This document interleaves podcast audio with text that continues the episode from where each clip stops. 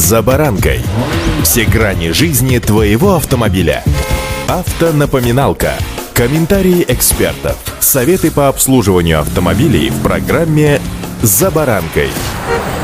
Если мы говорим о ходовой части автомобиля, а точнее о ее неисправностях, то есть несколько узлов, которые у всех на слуху. К примеру, шрус. Ну, во-первых, давайте выясним раз и навсегда, что шрус — это аббревиатура, расшифровывается как шарнир равных угловых скоростей. Что за скорости и где же их нужно уравнивать? Ну, знаете, что во время движения автомобиля в повороте все колеса проходят различную длину окружности, то есть крутятся хоть и одновременно, но с различной скоростью. Чтобы трансмиссию от такого неравенства не закусывало, и придумали дифференциал. С вами Забаранка Александр Карпов. Здравствуйте. Здравствуйте. Автолегенды.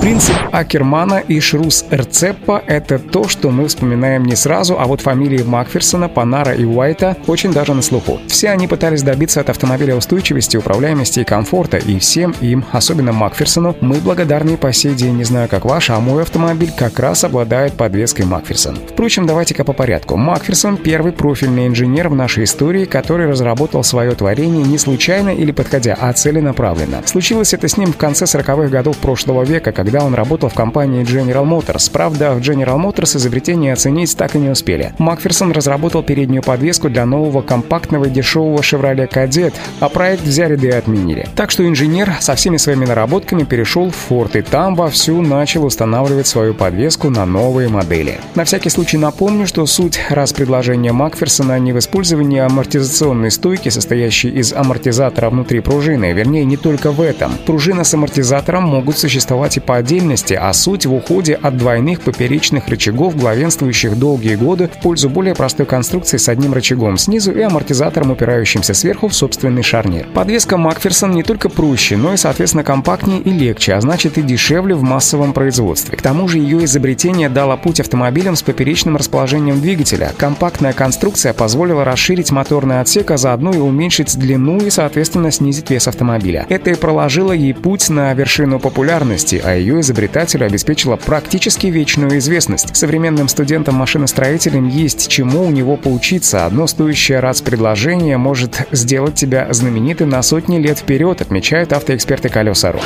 Автолегенды.